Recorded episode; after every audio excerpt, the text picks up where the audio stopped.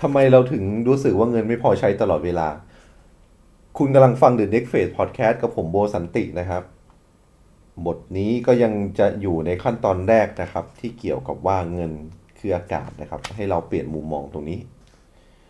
นักเขียนก็พูดต่อนะครับว่า ถึงเขาจะบอกว่าเงินเท่ากับอากาศและใคร ๆ ก็มีเงิน แต่คุณส่วนใหญ่ก็ยังแย้งกลับมานะว่าไม่จริง ไม่เห็นมีเงินเข้ามาหาเลย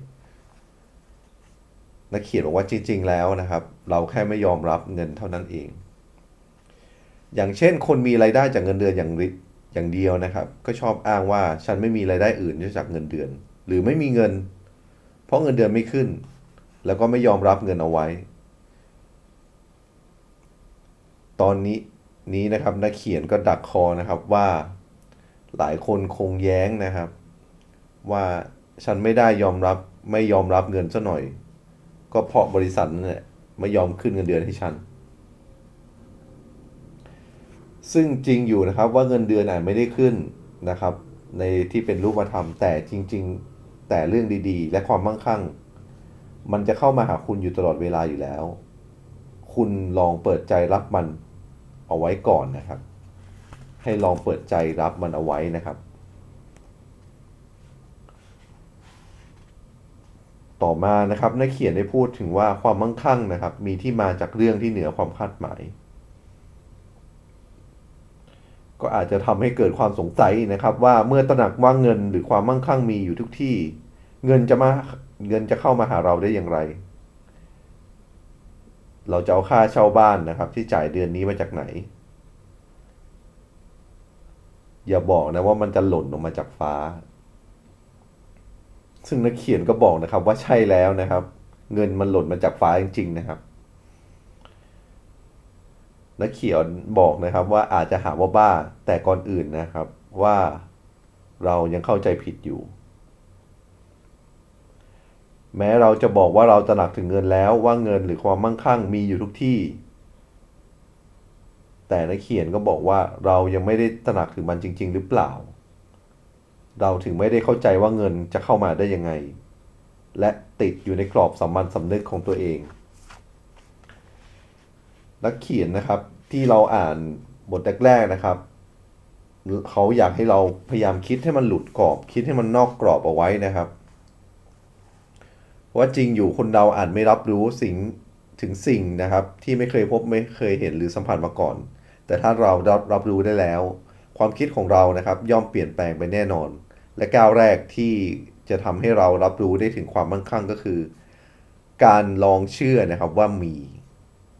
แล้วเรื่องที่อยู่นอกกรอบสมบัติสำนึกจะเกิดขึ้นตามมา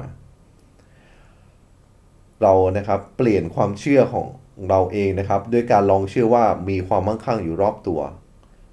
เมื่อเราลองทำแบบนี้ชีวิตของเราก็จะเปลี่ยนไป ก็คือว่าเราจะเริ่มมองเห็นและรับรู้นะครับ ถึงความมั่งคั่งที่มีอยู่รอบตัว ซึ่งความมั่งคั่งที่มีนะครับ หรือที่บอกไว้มันคือเงินหรือเปล่า หลายคนนะครับ อาจตอบว่าเงิน แต่สำหรับหลายคนก็บอกว่าไม่ใช่ ทุกคนรวมถึงตัวนักเขียนเองก็ไม่รู้เหมือนกันหรอก เพราะความมั่งคั่งเป็นสิ่งที่อยู่เหนือนอกความคาดหมายของเรา และอยู่นอกกรอบสามัญสำนึกของเรา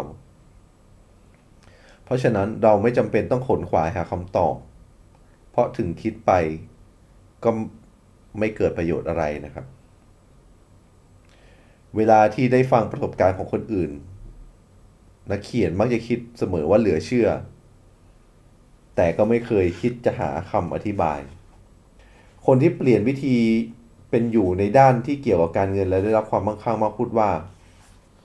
ไม่รู้เหมือนกันว่าเพราะอะไรจู่ๆจู่ๆก็เริ่มมีเงินเข้ามา ไม่รู้เหมือนกันเพราะอะไร ถึงมีเงินใช้ไม่ขาดมือ ความมั่งคั่งที่มีจากสาเหตุที่เหนือความคาดหมายหรือเข้ามาอย่างหาสาเหตุไม่ได้ ซึ่งเขานะครับกับพูดถึงคนที่สถาบันโคโคริยะของเขาเองนะครับที่ญี่ปุ่น พบเจอแต่เรื่องแบบนี้ บ่อยจนแบบตั้งชื่อให้มันว่าเวทมนต์ของโคโคริยะโคโคริยะไปแล้ว ไม่รู้เหมือนกันว่าเพราะอะไรถึงเกิดเรื่องที่พิเศษมากในชีวิต ไม่รู้เหมือนกันว่าเพราะอะไร ถึงรวยขึ้นมาได้เสียอย่างนั้น ไม่รู้เหมือนกันว่าเพราะอะไร จู่ๆก็ได้รับมรดกอย่างไม่คาดคิด ไม่รู้เหมือนกันว่าเพราะอะไร ถึงได้แต่งงานกับเศรษฐี ไม่รู้เหมือนกันเพราะอะไร คือนักเขียนพยายามบอกว่าคำพูดนี้กลายเป็นคำพูดที่อาจจะ ก็อาจจะมองเป็นแบบ advertise นิดนึงนะครับ ที่เขาโฆษณาสถาบันแต่ว่าเขาก็ลองให้เรา ดูมุมมองอย่างนี้นะครับ หรือคุณลองไปสังเกตนะครับ กับคนที่มั่งคั่ง หรือคนที่แบบเงินเข้ามาตลอดบางคนนะครับ ลองเข้าไปดูว่า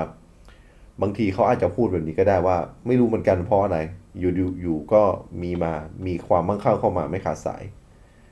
ซึ่งนักเขียนเองนะครับ ก็บอกว่าเรื่องทำนองนี้เกิดขึ้นเป็นประจำและก็อยากให้เรานะครับ ได้สัมผัสกับประสบการณ์แบบนี้เหมือนกัน ที่ไม่รู้ว่า อยู่ดีเรามั่งคั่งได้อย่างไร พบกันในตอนต่อไปนะครับ จะเริ่มเข้าสู่ขั้นตอนที่ 2 ของการเปลี่ยนวิธีการดำเนินชีวิตของเรา แล้วพบกันใน EP หน้า สวัสดีครับ